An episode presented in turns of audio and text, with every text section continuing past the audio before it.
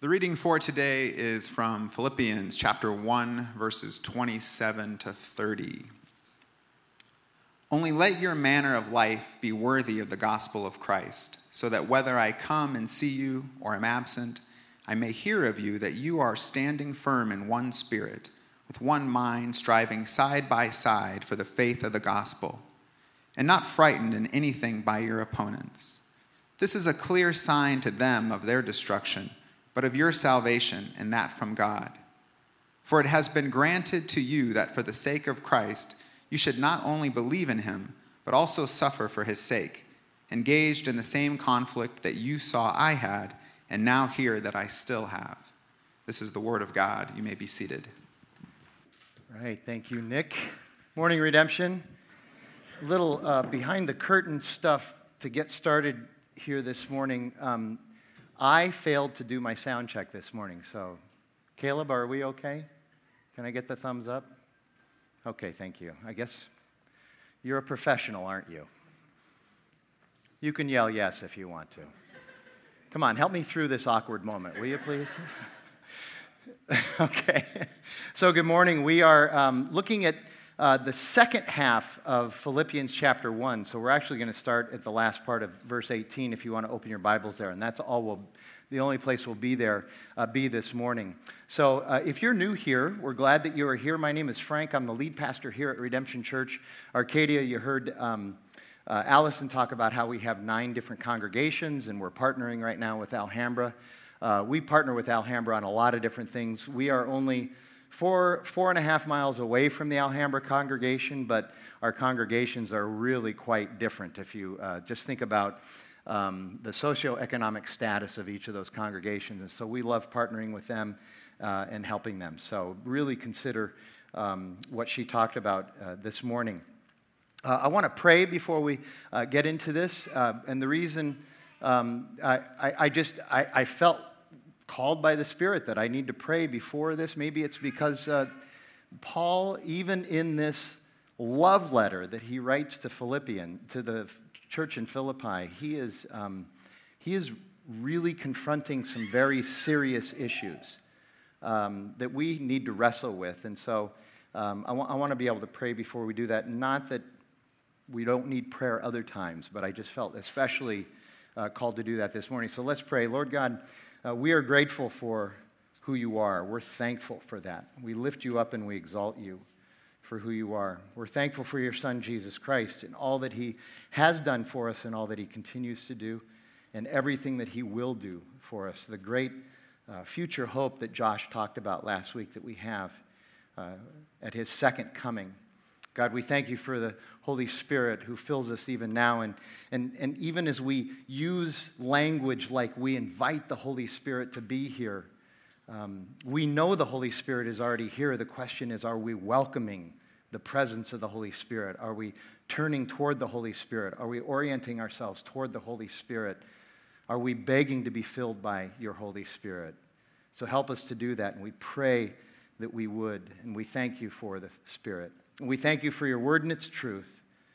And God, that, that we can find uh, the wisdom that you have for us in your words, that you have poured out uh, through all of the people that you've had write your word, and especially now through Paul. So, God, help us to engage with uh, what we have today. Uh, help us to be humble so that we might receive uh, correction and also encouragement from these words that we have here today. And we pray that in Jesus' name. Amen. So, Paul is writing to the church in Philippi, arguably his favorite church. I would argue that it is his favorite church. Other people say maybe uh, Ephesus. But he's writing a letter. It's a, they call it an epistle, but it's, it's, a, it's a first century uh, uh, uh style letter. And one of the things that we need to kind of wrap our heads around, if you've been here since the beginning of the year, is that what we're looking at is not a narrative piece of literature. It's not narrative in its genre. These, and as a result, it's going to affect how we approach the, the text that we're covering and, and how we talk about it. And, and so the Philippian messages will not be very much like the Love Walked Among Us messages that we did for the first 15 weeks, or uh, will it be much like the Jonah messages? Because those were all more narrative. Um, this is a letter, and so it's more didactic. And if you're wondering what we mean by didactic, it, it, it means this. Essentially, what we're going to be doing every week, and you got a lot of it last week from Josh as well, is there's instruction and then there's application. Instruction and then application. Paul never gives us information just to puff up our heads. He gives us this information, this teaching, this instruction in order to transform our lives to look more like Jesus and to be counted worthy of the gospel. Now, in and of ourselves, we're not worthy of the gospel. Um, that's what makes the gospel so special that Jesus, in his grace and love, specifically goes to the cross to die on our behalf, to pay for our sins and then gives that great gift to us that is imputed to us. His righteousness is imputed to us as, his, as our sin, he takes that on. Uh, that's just amazing. That's the gospel in a nutshell. And, and that, gives us, that gives us new life, but we didn't do anything to be worthy of that. The reason we're recipients of that is because that's God's character.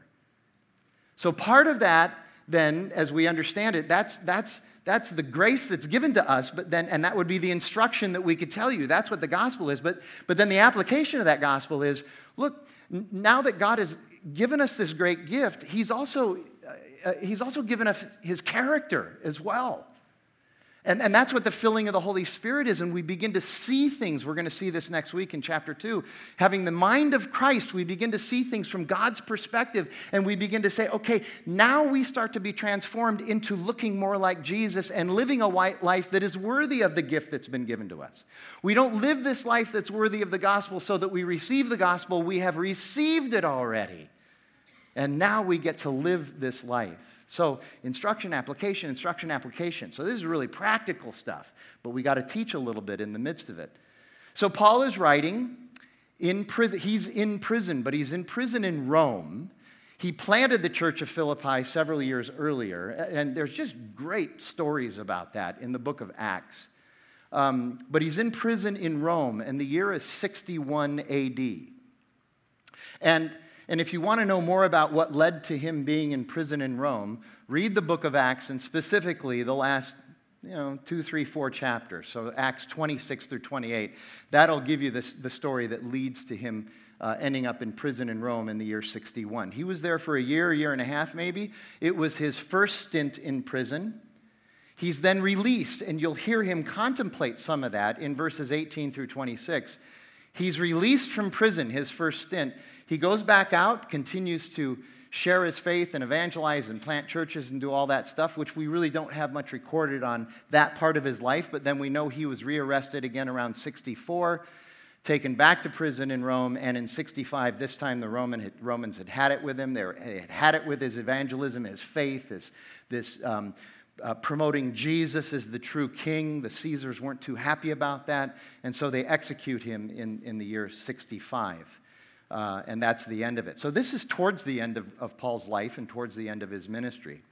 Today, we're going to look at two sections. You heard Nick read the section, second section, that's verses 27 through 30. That's essentially the, the, the thesis of his letter stand firm in the gospel.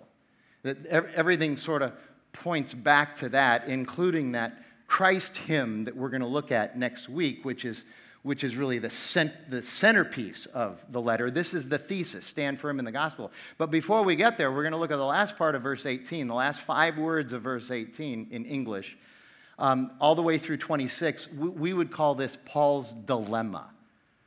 You ever had a dilemma in your life? Paul has this dilemma. And, and each week, also, one of the things I think I'm going to try to do is you heard Josh mention this last week. Ephesians, I mean, Philippians is kind of set up like there are these little sermonettes, these little sections that um, together they make the letter, but you can actually have uh, eight or ten parts of the book of Philippians stand by itself just as a little sermon, as a little sermonette. And within each one of those little sections, there seems to be an iconic verse that most people who've been around church for any length of time have heard before. And, and so this week, our iconic verse is that verse where Paul writes, and we, haven't, we didn't read it, it's what we're going to get into right now, where he says, um, To live is Christ, But to die is, you know what? Gain. To live is Christ. But for me, to live is Christ and to die is gain. That's, that's one of those iconic verses. So if you have your Bibles, let's look at verse, uh, last part of 18 through 20. We're just going to go kind of piece by piece here. Paul writes, Yes, and I will rejoice. Remember, Paul did not write in verse and chapter divisions.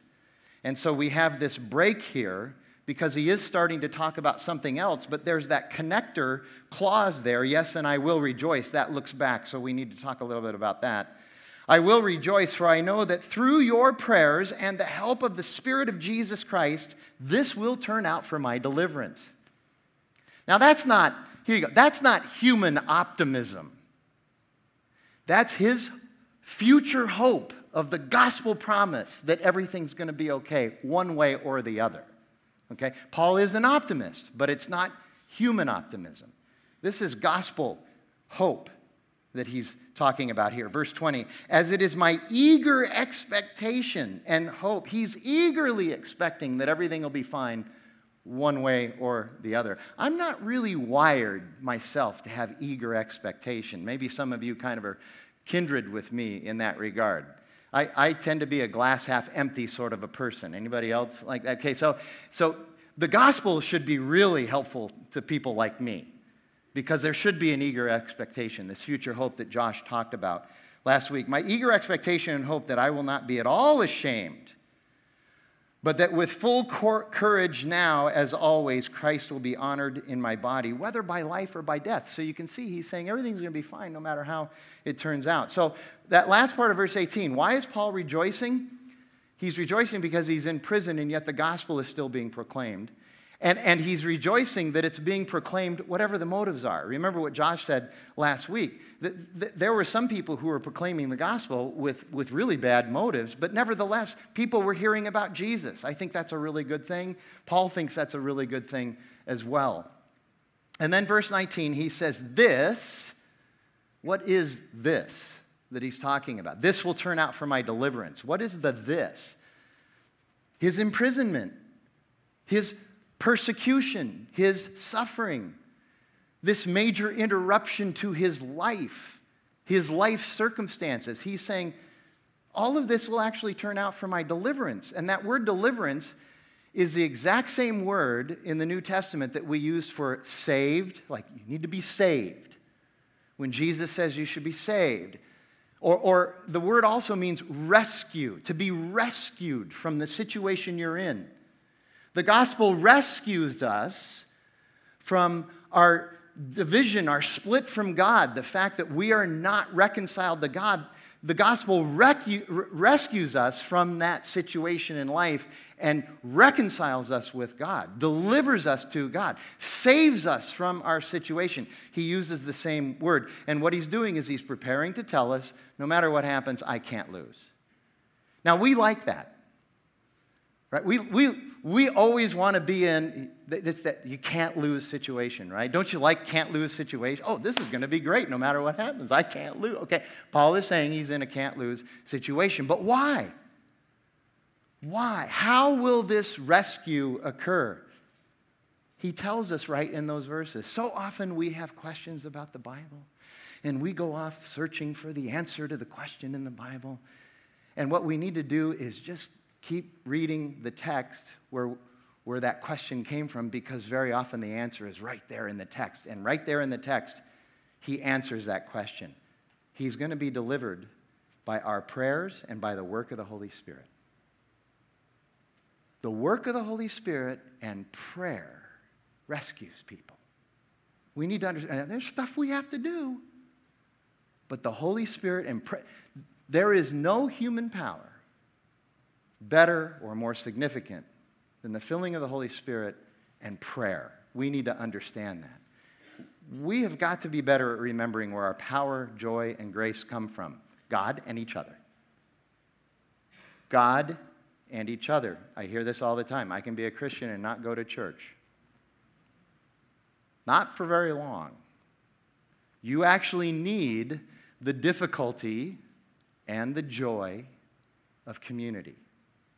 We need God for sure. Got that. Check. but we also need community. We need faith community, as difficult as sometimes uh, that can be for some of us. But this is a hard message uh, in a world that teaches and rewards self reliance and something called pulling yourself up by your own bootstraps. Okay? So the question has been uh, asked for, as far as I know, at least decades and probably centuries to that, to that saying, well, you got to pull yourself up by your own bootstraps. Here's the question Well, what if you don't own any boots? What if you don't have any straps that you can grab onto in order to pull yourself up from? See, this is the beauty of the gospel. This is the point of the gospel. Jesus not only gives us the boots and the straps, but then He's the one who pulls us up. He's the one who fills us. He's the one who saves and empowers us and sustains us. And oh, by the way, if you do have the economic resources to have beautiful boots with straps, you still need Jesus to pull those straps up. That's the gospel. And that's not, that's not an indication of weakness on your part or my part. It's an indication of God's love and strength on his part. We need to look at it that way. Okay? So important. And then verse 20 is a magnificent statement of faith by Paul. He, he says, No matter what God decides to do with me, to, whether I live and continue in ministry, or he takes me home to Jesus right now, Jesus will be honored. And that seems to be all that Paul cares about. Whatever happens, Jesus will be honored. So look at the next four verses 21 through 24. There's that verse. For to me, to live is Christ, and to die is gain. For if I'm to live in the flesh, that means fruitful labor for me. Yet which shall I choose? I can't tell. I am hard pressed between these two situations. My desire is to depart and be with Christ, for that is far better. But to remain in the flesh is more necessary on your account. Talking to a church there. Okay? So let me tell you, context is so important. I've, you've heard me say before, I'm a word nerd. I love studying texts and, and meanings and things, but context is really important. Um, if you're in real estate, you've heard that, you know, even if you're not, you've heard that, you know, what's the most three important things in real estate? Location, location, location, okay? The three most important things in biblical interpretation context, context, context. You have to drive towards context. There's other things too, but this is important. Ancient orators, such as Paul, now he's, this is a written form of him speaking, but ancient orators, such as Paul, often contemplated their circumstances and their scenarios out loud.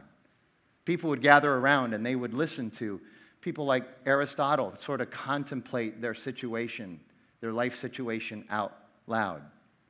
So, Paul's doing that here in writing to the church at Philippi.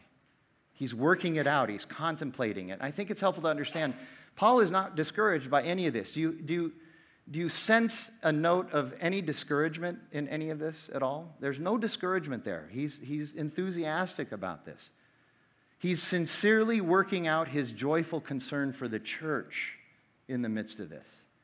And for us, in the midst of this suffering and these very tough verses, Paul is calling us, he's saying, Join me in my joy. I'm, I'm inviting you into my joy here. Just a little personal note. Uh, many of you know our, one of our founding pastors, uh, Tom Schrader, passed away um, just a few months ago. Uh, well, it's beginning of January now, so it's half a year ago. Um, and I was very close to him, and uh, you, just, you just need to know I'm still processing through this. And so you're going to hear about Tom occasionally on Sunday mornings because there's so many times I'm in Scripture and it just triggers something about Tom, and this does. The last five or six years of Tom's life, these were his verses right here. To, to, to live as Christ and to die as gain. And he would contemplate out loud about how, like Paul, he would really rather just die and go and be with Christ. But, but here's why. Some of you know the last 10 years of Tom's life were absolutely brutal when it came to physical suffering. Um, he, had to, he had to walk with and watch his first wife, Susan, die of inflammatory breast cancer. Very difficult. Um, and then uh, he had and that aged him. Just care, being, being Susan's primary caregiver aged him tremendously. People would comment on that. Um, and then he had quadruple bypass heart surgery. That took him a year to recover from that. As soon as he recovered from that, he had cancer and he had to have an operation for that. Then they found out he had lupus. So he's got lupus. And he has all these respiratory problems. It was just one thing after, after another, another. And, and here's what you need to know. When Tom would say, It would be far better for me to die and go be with Christ, he was not referencing all of his physical suffering. He was referencing the fact, here you go, that he was tired of his own sin.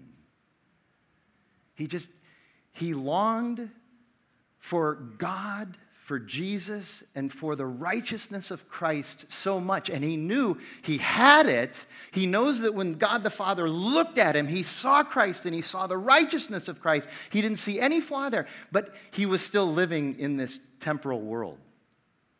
And he still had his flesh and the battle with the flesh, just like you and just like me. And he was just tired of his own sin. And, and as he would contemplate that, he would contemplate that with joy and concern for the church, just like Paul did.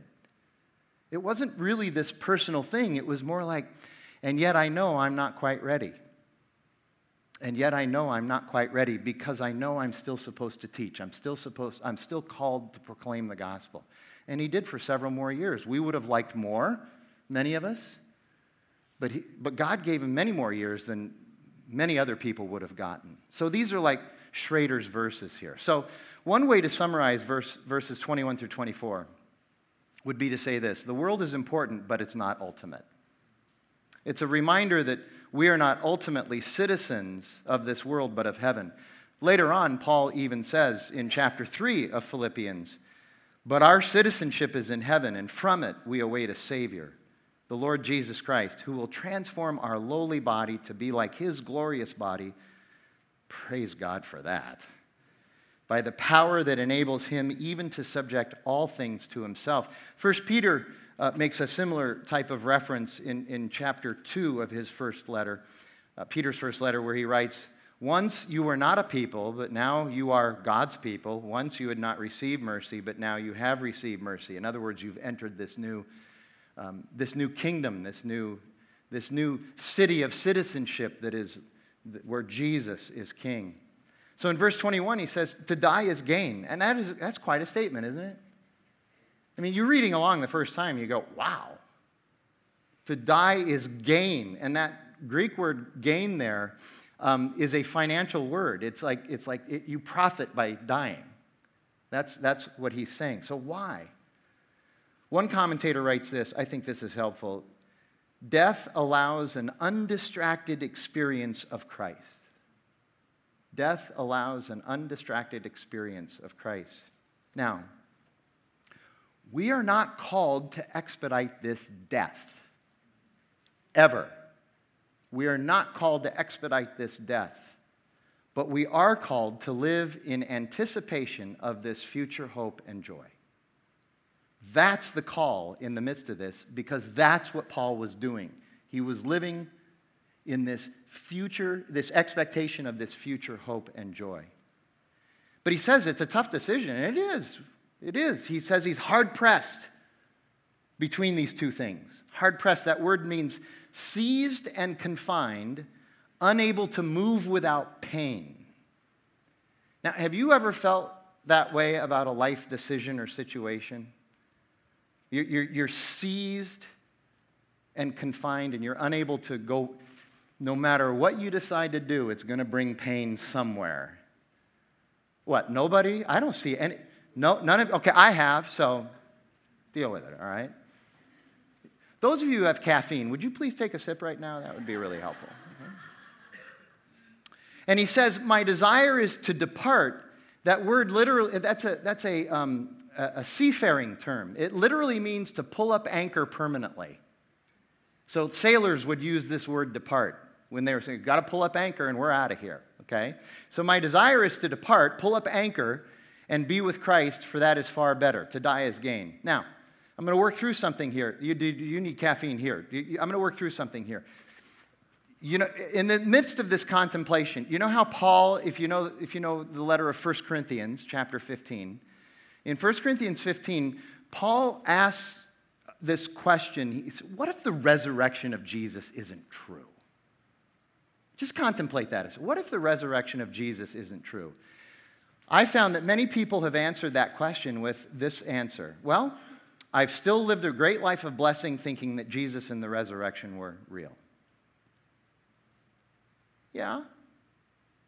Okay, I can get that. But also, I think there's at least in part, maybe even in whole, kind of trying to again dress up the genuine challenge of the Christian life, trying to make the Christian life more palatable so that we don't look so foolish. Okay? I don't think Paul would agree with that statement. Well, I still lived a great life of blessing thinking that Jesus and the resurrection were real. I don't think Paul would agree with that statement. Now, before I make my case, I want to talk about the other side of this, and I pray this doesn't get confusing, okay? There's a, a professor of economics at MIT named Jonathan Gruber. He's done a lot of research into comparing the life of Christians versus the life of anybody else making life comparisons. And his conclusion in all of his research, and this is all peer reviewed, pretty well known, very significant research, his conclusion is that there are practical benefits of submitting to the Christian life.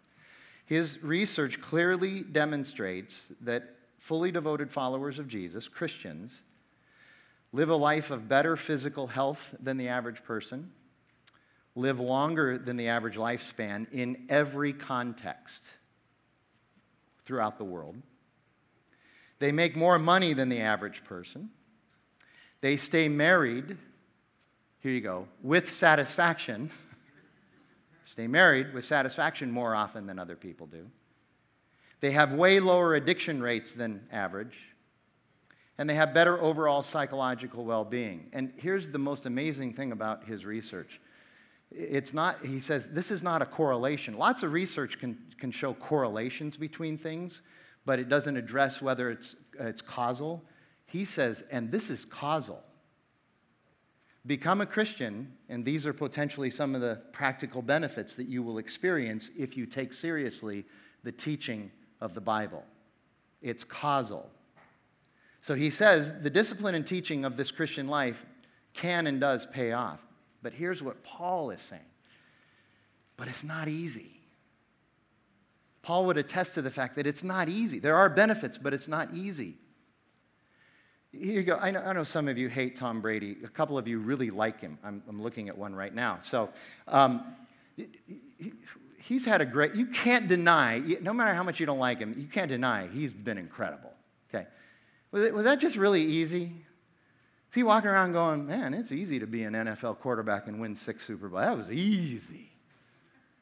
No, there was this, there's this focus and this discipline and this sacrifice and this struggle constantly that he has to go through to be the best that there ever was.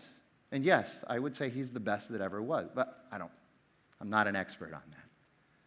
So there's another side to this Christian life, and Paul says it's hard. It's beautiful and glorious, but it's also hard. He says in 1 Corinthians 15, if this resurrection thing, if the gospel isn't true, he says what? We, Christians, are to be pitied above everyone else. Pitied. Pitied. Why? Josh started us on it last week. Because the Christian life is one of sacrifice and engagement with the reality of suffering. If Jesus and his resurrection aren't real, why wouldn't we live as hedonists? I'm serious. Why wouldn't we? Why wouldn't we? Now, it's not that there aren't blessings to the Christian life. We just talked about that. It's not that we, that, that we don't see God working, and it's amazing when we get to see it and recognize it. But even the Bible tells us repeatedly this life is hard. Jesus says in John 16, I have said these things to you, that in me you may have peace. In the world, you're going to have tribulation, but take heart, I've overcome the world. But that really isn't going to come to full fruition until he comes again. Peter writes about this. Chapter 4, Beloved, do not be surprised at the fiery trial when it comes upon you to test you. He says, because you're a Christian, as though something strange were happening to you. But rejoice insofar as you share Christ's sufferings, that you may also rejoice and be glad when his glory is revealed. Future hope. In Matthew chapter 7, Jesus says this Enter by the narrow gate, for the gate is wide and the way is easy that leads to destruction. And those who enter by it are many. For the gate is narrow and the way is hard that leads to life. And those who find it are few. This is why we're called into this life and not and we don't choose it. We're called into this life. Who would simply choose this? You know, this is why so many places don't teach the reality of Scripture. It's all cupcakes and muffins. But it's not. It's not. But, but there is an incredible reward that outweighs all temporary glory here on earth. We see Paul say that, that not only here in verse 23, but also he says it in 2 Corinthians chapter 4, where he writes, So we do not lose heart. Though our outer self is wasting away, our inner self is being renewed day by day. For this light, momentary affliction is preparing for us an eternal weight of glory beyond all comparison, as we look not to the things that are seen, but to the things that are unseen. For the things that are seen are transient, but the things that are unseen are eternal. When he says, So we do not lose heart, that's another way of saying we have hope. We have hope. And then the last two verses of this first section, 25 and 26. Convinced of this, Paul writes, I know that I will remain and continue with you all for your progress and joy in the faith, so that in me you may have ample cause for glory in Christ Jesus because of my coming to you. Again, so here's Paul, saying, I don't know for sure if the Roman government's going to let me know, but I feel like the Spirit is telling me that I'm going to get out and I'm going to get to spend some more time with you one more time. Okay? And this is more than just a passing comment and probably way more interesting than we realize, these two little verses here. And again, context. Uh, ancient thinkers such as Paul often spoke of life progress in terms of moral and intellectual growth. Life progress is measured in terms of moral and intellectual growth. I don't see us embracing much of that in our world today. And that's a mistake. It seems our world today in our world today, we are much too willing to sacrifice morality, wisdom, and common sense for what feels right in the moment. That's our world that we live in today. Uh, this is what the social psychologist Jonathan Haidt calls the fallacy of trusting emotional reasoning. The fallacy of trusting emotional reasoning. reasoning. This is from his book, The Coddling of the American Mind. Emotional reasoning allowing your feelings to oppress your reason, is among the most common of all cognitive distortions. A cognitive distortion is a mental mistake that humans make. Most people would be happier and more effective if they did less of it. And then that last paragraph. Only let your manner of life be worthy of the gospel of Christ, so that whether I come and see you or am absent, I may hear of you that you are standing firm in one spirit with one mind, striving side by side for the faith of the gospel, and not frightened into anything by your opponents. This is a clear sign to them of their destruction, um, but of your salvation, and that from God. For it has been granted to you that for the sake of Christ you should not only believe in him, but also suffer for his sake, engaged in the same conflict that you saw I had, and now hear that I still have. So, this is the thesis of the letter, letter. Live in a manner worthy of the great gift that you've been given, the gospel of Jesus Christ. And, he, and this is, in a sense, the law of the gospel, how we're supposed to respond to God saving us, the law of the gospel. And the law of the gospel is written about in many other places, of course. And, and really, the law of the gospel is, is actually not a law, it's more of a principle. Okay? In the gospel, we do not necessarily need a list of do's and don'ts. We don't need an actual written law necessarily. Rather, by the filling of the Holy Spirit and the knowledge of God and His Word, we know to do that which is worthy. We do know that. Christianity has this label and this reputation by a lot of people outside of the church that um, Christianity is all about what you aren't allowed to do. It's all about the don'ts. So, what can't you do? What can't you do? Okay? It's like a diet. What can't you eat? Everybody wants to describe a diet by what you can't eat rather than what you get to eat. Okay? So, that's the way a lot of people describe Christianity. Well, Christianity is just about what you can't do. Okay? Restrictions. That's partly true, I admit it. That's one aspect of it. The Bible teaches us that there are some things that we should not do because it would be better for us if we didn't. But the reason not to do those things is never, never, never, never, never simply because there's a law against it. No.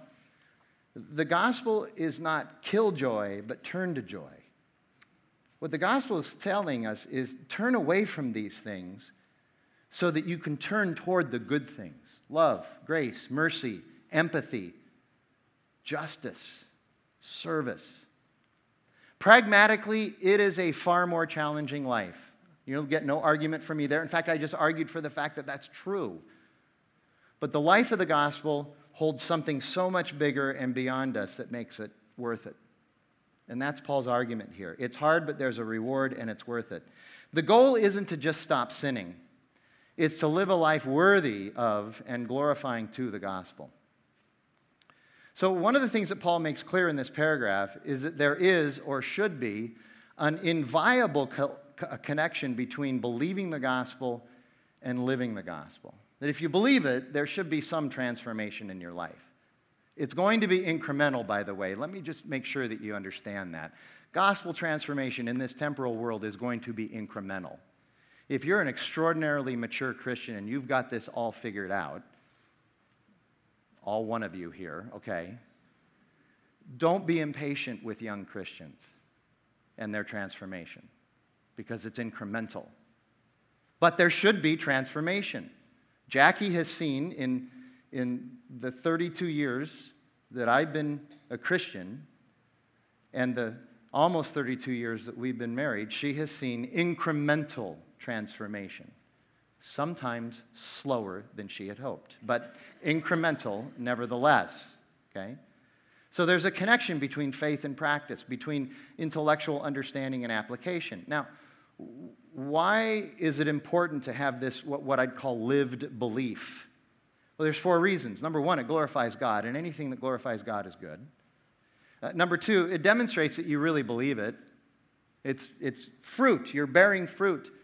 Somebody tells you, um, oh, there's a stock and it's selling for 60 right now, and, and I happen to know for a fact that in the next three months it's going to go from $60 a share to $150 a share. Okay, if you believe that, you're going to buy the stock. Do you see the, do you see the connection between what you believe and your action? Okay, I'm sorry if tying the gospel to a financial transaction is a problem for you, but. Number three, it is a testimony of the truth, beauty, and power of the gospel to the rest of the world. And here's number four it cuts way down on the accusation and indictments of Christian hypocrisy and inconsistency. And let me just personalize that last one for you. My greatest hindrance to the advancement of the gospel in my small world of influence has been my inconsistency and my hypocrisy. That's just true. So, verse 27, he says, We must stand firm in one Holy Spirit. That word stand firm means to dig in, to entrench yourself, and to be prepared for the assault. Because Jesus says there's going to be an assault that comes. And, and, and verse 27 also says that we are striving together. That Greek word translated striving together is the word that we get um, our English word athlete from. Athlete. So Paul is using a sports illustration here. You're to strive like somebody who's training as an athlete, okay? But you're to strive together. In other words, this is a team sport. Striving together to win the Super Bowl, to win the NBA championship, to win the Stanley Cup, or to win the World Cup. That is my first and only soccer reference ever in a sermon. That's it. For all you soccer fans, you were here for it, okay? And there is certainly an emphasis on unity in the church in this paragraph, standing in one spirit and working side by side. It's not that we aren't different and diverse. We are. That's what makes us a body. But we have a, a commonality and we have a unity in Jesus. We're all striving for the same thing. And I suspect as I read this letter that Paul is giving us a little preview for the other related reason that he's right. There's another little reason in here that he happens to be writing to the church in Philippi. There's a rift between two of the women leaders in the church. Chapter 4, verses 2 and 3. I entreat Euodia and I entreat Syntyche. Some people pronounce it Syntyche. I'm not sure which one it is. I entreat these two women to agree in the Lord. Yes, I ask you also, true companion, help these women who have labored side by side with me in the gospel, together with Clement and with the rest of my fellow workers whose names are in the book of life. Apparently, these two women, while striding side by side with others, they are in a little bit of conflict and animus with each other, and Paul's encouraging them to figure this out and get together. By the way, our two daughters, Shelby and Darby, are glad we did not name them Euodia and Syntyche, which was my desire to do. But we have to, we have to ask this question as well. Are, are, are you striving with anyone? Are you stri- Who are the people you're striving with? If you can't answer that right away, that's a problem. Who are you striving? And I'm not, you know, there's Dunbar's number and there's Jesus' 12 disciples, all that stuff. I'm not saying you need to be able to name a bunch of them, but you got to be able to name at least one, maybe two or three. Who are you striving with? Who are you in the trenches with? Or are you trying to do this solo? Christian faith is a team sport, y'all. Verse 28, he says, Don't be frightened. Okay, and if you're not frightened, it'll be a sign to the others that maybe they should be curious about your faith. But it's also a sign of your salvation to not be frightened. And this word frightened, it's very important to understand. We, we all, we all have, you know, you're, you're, walking down Manhattan, somebody jumps out from a, Fifth Avenue in Manhattan, somebody jumps out from the alley, they're going to say, ah! They're going to scare you, okay? That moment where you, we all have that, okay? We have the defibrillator back here if anybody needs it. We all have that, okay? What, what Paul is saying, though, the, the sense of this word is don't live in fear. Don't, conti- don't live continually in fear. That's what he's trying to say. We don't stay in that posture. Jesus' number one command in the New Testament, far and away, is do not be afraid. He says that more than 500 times in the Gospels. And Paul says it right here. This is a clear testimony to those who oppose us that our salvation, our rescue, is not from us, it's from God. It, it, this is not merely our human courage or wisdom or diligence at work here, but it's a power that is inexplicable apart from God and the gospel. We cannot emphasize this enough. It's when that person walks up to you and finally says to you, There is something different about you. What is it? I'd like to know more about that. Verse 29, Paul says, This has been granted to us. That Greek word granted is, is the Greek word charis, which we get grace from. It's the word grace. This has been a grace. This power is a grace that is given to us by God. We, we've been given the gospel without any merit or worthiness on our own, only because of the character, the loving character of God. So now we're called to live in a manner worthy of the gospel, and that can only happen by the power of the gospel. Verse 29 says that we are called to believe this, not only to believe this, but also to engage in this suffering. So that word believe is, is the same word throughout New, the New Testament that's also translated as um, faith, put trust in, and, and, and it indicates that this is where our hope is supposed to be. And then he says, and you need to engage the suffering. We are called to engage this. Not create it for ourselves, but to engage it when it comes, even embrace it. In, in Acts chapter 5, Peter and James and John have been turning Jerusalem upside down by proclaiming the resurrection of Jesus, the gospel of Jesus Christ. Turning it upside down. The Roman authorities and the, and the Jews are absolutely fit to be tied, and they keep arresting them. And in Acts chapter 5, they had arrested them, and they were trying to decide what to do with these guys. They knew they couldn't keep them locked up, but they also wanted them to stop proclaiming the gospel. And so this is what it says in Acts chapter 5. When they, the religious ruling council in Jerusalem, had called in the apostles, they beat the apostles, Peter among them, and insisted they not speak in the name of Jesus and let them go. Then the beaten apostles left the presence of the council, here you go, rejoicing that they were counted worthy to suffer dishonor for the name of Jesus. Rejoicing that they were counted worthy to, to experience the suffering of Jesus. And every day in the temple and from house to house, they did not cease teaching and preaching that, that Christ, the Christ is Jesus. So we've already said this, but it bears repeating. Troubles are going to come in this life, and rather than being surprised by it, let's be prepared and also understand that it's a part of our life. We can't escape it. And in fact, it's part of our sanctification, it's part of our growth. So here you go. If you find this life hard, you're not crazy. You're not. There is no worldly utopia that we can ever hope for or work ourselves toward. It's only the second coming of Christ. And you're not crazy if you think this world is hard. Uh, Charles Spurgeon said it this way The road to sorrow has been well trodden, it is the regular sheep track to heaven, and all the flock of God have had to pass along. In verse 30, he says, Engage in this same conflict that I'm in. That, that word conflict, that Greek word conflict is the word that we get the English word agony from. Engage in this same agony. Do you think Paul is saying this is really easy? He says, engage in the same agony. And it literally, again, it's a word that was used back then to describe the agony that an athlete experiences when training for, competing in, and winning a competition. Paul likes sports illustrations and metaphors. And so I would just submit to you today that it is biblical to talk about hockey, okay? So, reflecting on the gospel, this idea of living out the gospel, according to Paul, has at least these five components just from this little paragraph here stand firm, unity, striving, unafraid, and engaged. But specifically engaged in what? Engaged in that suffering. Okay? So, one little, last little part of application. There's so much application we could do here. We could do, go another hour on that. So, I'll just go another 45 minutes. But at any rate, um, the, I wasn't, I was kidding, okay? here's where I want to go. There seems to be a progression here in this paragraph from worthy to struggle to suffer. Do you see it? Worthy, struggle, suffer. The fact is, anything worthwhile, anything valuable, anything prized is worthy of struggle and suffering. Don't we just know that? Right?